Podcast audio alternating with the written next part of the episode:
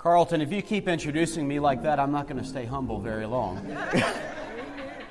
it's, uh, it is good to be here with you all this morning. I have looked forward to being here ever since Christ Mission began to come into the ELCA. The South Carolina Synod has been changed in a lot of different ways, or at least the face of Columbia has. I think uh, one of the first times I was exposed to this congregation well, not the first time, but maybe one of the more memorable times was immediately after the flood. I walked into the building there, and y'all were bringing in case after case after case after case of water for the neighborhood around here. And that was when the bridge was out, and you had to drive 45 minutes around to get here. And one of the things that stuck out to me as, as somebody who, who has seen congregations all around the state do this sort of effort is that, you know, Christ's Mission did it with a heart and a passion that was an example to me throughout the whole time that we've been working on flood relief, reminding me of the difference that one congregation can make in a neighborhood. You know, hearing the number of, of people y'all fed those meals. How many people did y'all feed? Anyone remember? About 1,500 people here. You know, and, and one of the ways that I see the gospel in this, the way I see God at work in this, is that Christ Lutheran Church that was here, like a lot of Lutheran churches in the state, began when everyone who was Lutheran kind of lived around the church. And over the years, all the Lutherans kind of moved out. The church stayed here, and the people moved out but came here for church. And for a long time, this church wasn't really a part of the neighborhood. It was in the neighborhood, but not of the neighborhood, right? Amen. And what I see here is the Holy Spirit working to make this a place that is of the neighborhood again. A place that the people in the neighborhood have an opportunity to have a church nearby that cares about who they are, cares about where they are, and wants to make a difference in their lives. Amen. To me, that is the way the gospel is preached. Amen. That is the way the gospel is taught to the world.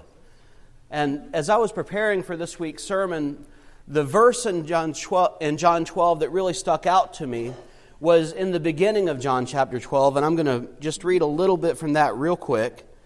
And uh, beginning with, uh, with 12, verse 1. Six days before the Passover, Jesus came to Bethany, the home of Lazarus, whom he had raised from the dead. There they gave a dinner for him. Martha served, and Lazarus was one of those who attended the table at him, with him. Mary took a pound of costly perfume made of pure nard, anointed Jesus' feet, and wiped them with her hair. The house was filled with the fragrance of the perfume.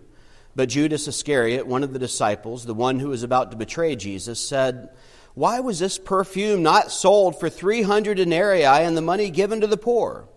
He said this not because he cared about the poor, but because he was a thief. He kept the common purse and used to steal what was put into it. Jesus said, Leave her alone. She brought it. She bought it so that she might keep it for the day of my burial. You always have the poor with you, but you do not always have me. And there were a couple of things that started to, to go around in my head one of those is I started to think about how rich the sense of smell is in our lives and how powerfully it connects us to things. It was 1982, and I lived in Hollywood, Florida. I was, uh, I was five at the time, I think. And I remember sitting in an orange tree in our backyard and what it smelled like when I dug my thumb into that rind and, and all the citrus juices kind of sprayed out. You know, there is a, a really distinct smell of, a, of an orange fresh off the tree as you dig into it with your thumb. You know, and, and thinking about that, I remember all of a sudden I see in vivid color the leaves around in the alley out back. I also I remember the smell of incense the first time I walked into a church that used incense. I remember the carpet and I remember the pews around me and I remember the how walking into that space where the incense was made me feel like I was someplace different, made me feel like I was someplace set apart, made me feel like I was someplace holy.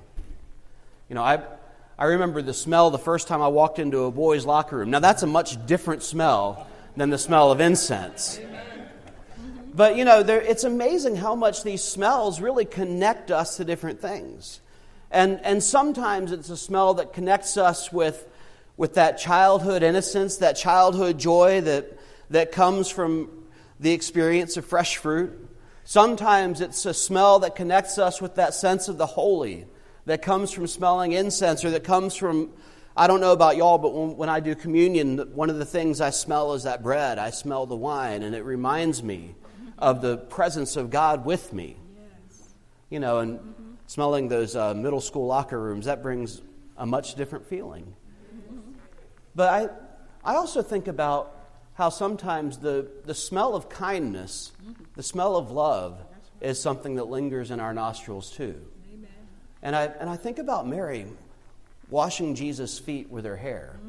Now, now remember that this was a time before indoor plumbing. This was a time before the, the standard bathing practices that we have where we like to do it once a day if we can, or at least, at least sometimes if you're my wife, you know, a few times a day. But, you know, think about what it was like back then, what people's feet were like back then. You know, I know my feet probably are not the most beautifully smelling part of my body. Imagine a first century foot that may have been traveling the road, that had been walking and sweating and getting nasty. And the difference in Mary's experience it makes as she begins to wash that foot with her hair, as she begins to anoint it with perfume. The stinking, sweating, smelling feet. Even Jesus had stinky feet that were covered with the perfume of her love. It's a, it's a powerful image to me because of how intimate that really is. I don't know about y'all, but I'm not a person who likes to touch a lot of feet if I can help it. And the thought of, of washing someone's feet with my hair, you know, all of a sudden that is just such a close interaction. It reminds me of the closeness of God. It reminds me of the way that God comes to us through the word read and preached, the way God comes to us through the sacrament of communion, the way God comes to us through the waters of baptism, the way God comes to us when we serve the people around us, the way God comes to us when we bring the good news of Jesus to the people in the neighborhoods around us, to the people in our lives, to our families and our friends, to the people who we care about, through the things that we do for them and with them, where God comes to us in that, and the way we show God to the people around us as we use these hands that God has given us to serve and love, to do these works of mercy that we have been called to do. Amen. And sometimes that, that scent of love, mm-hmm. that aroma of the presence of God, Yes. smells like bottles of water stacked mm-hmm. in a parish hall. Amen. Smells like food cooked for a neighborhood that mm-hmm. can't get over the bridge to get to the grocery store. Amen. Smells like people who know that there is a church in their neighborhood who cares about who they are and where they are, not because they want something out of them, but because God has called them to serve them. This is what love smells like, too. Love is a powerful thing.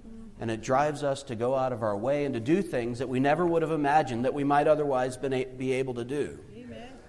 And also, another verse that came into my mind is where Paul was talking about if anybody in Philippians, if anybody has reason to boast, it's me. Mm-hmm. And he goes off to list his qualifications. You know, a, a Jew who was born of Jews and in his own tribe, circumcised on the seventh day. He was a priest, he was this, he was that. And he says, But for all the reasons that I have to boast, compared to what I have in Christ, everything else is rubbish. Mm-hmm. Now, this is, this is one of those Bible words that when I took Greek, I, I giggled about because the word is scubala. And the word scubala really, it means rubbish, but really it's got a more earthy kind of connotation. What it really means is, and y'all pardon me, is crap. Mm-hmm. You know, it, it- next to what I have through God in Christ, all those things that I have to boast about are crap.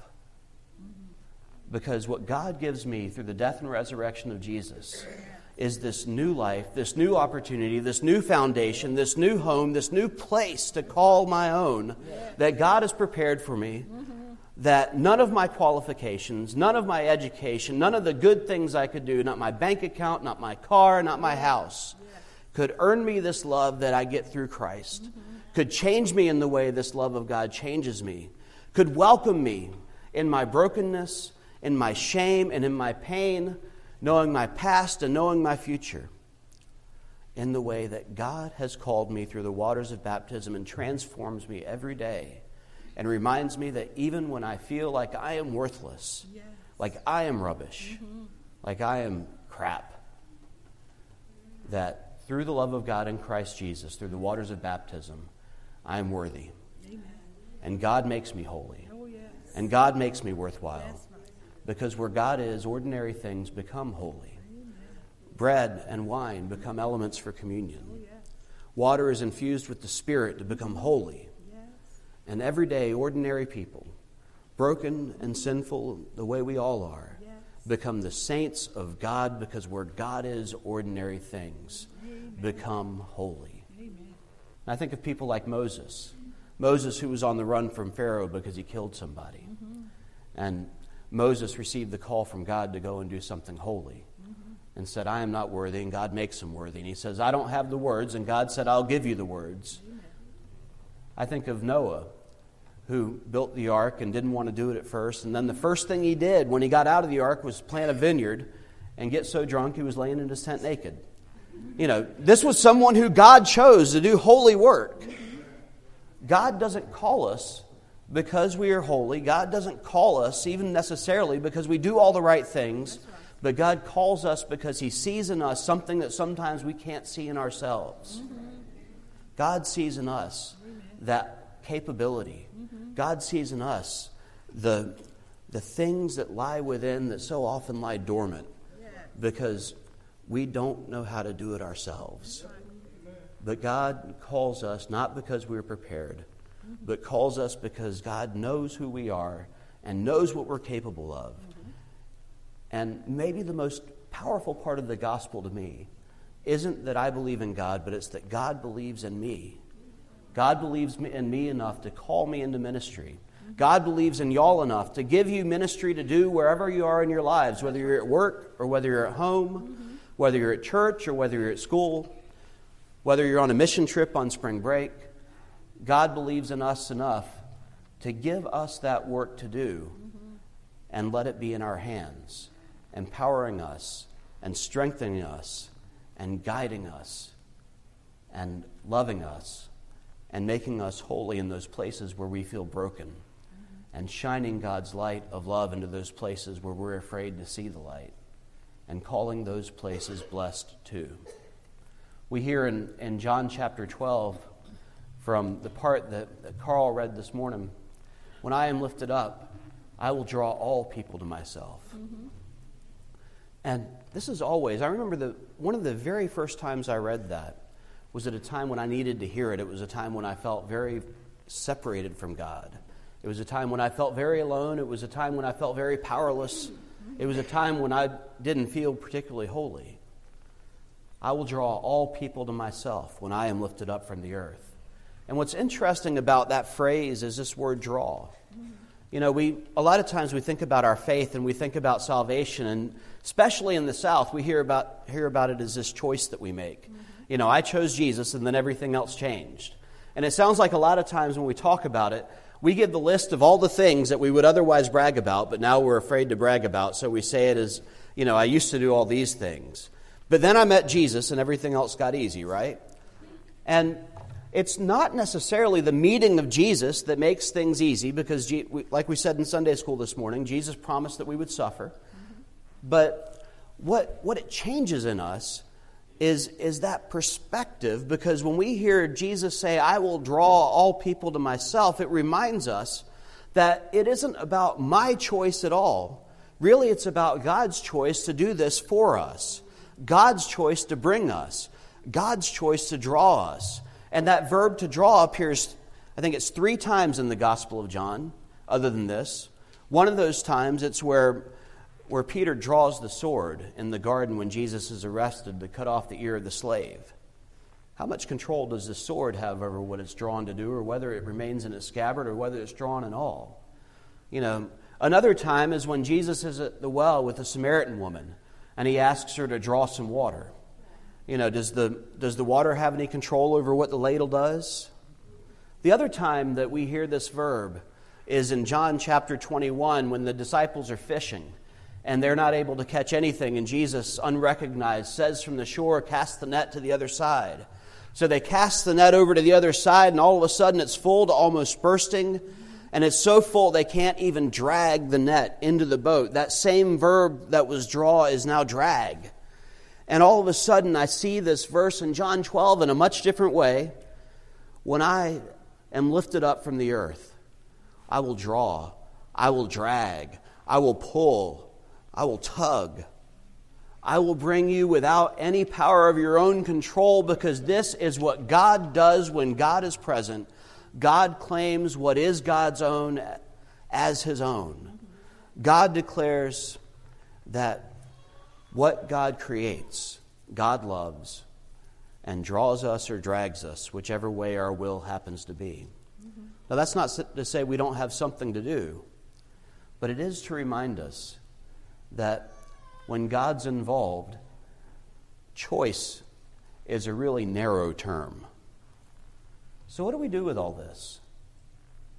I think, I think one thing we do with this is that we remember in those times when we're feeling low and empty and broken and afraid, and our shame is more powerful than our faith, that what God gives us in Christ is precious and it's luxurious and it smells so sweet to those of us who are caught up in those reels in our heads that tell us how worthless we are when we hear God tell us through baptism that we are worthwhile I think the other thing that's important for us to hear in this is that sometimes we might be resistant, and sometimes we, we might try to go one way when we're called to go the other way. Mm-hmm. There's only so far we can get before God starts to pull again. Mm-hmm.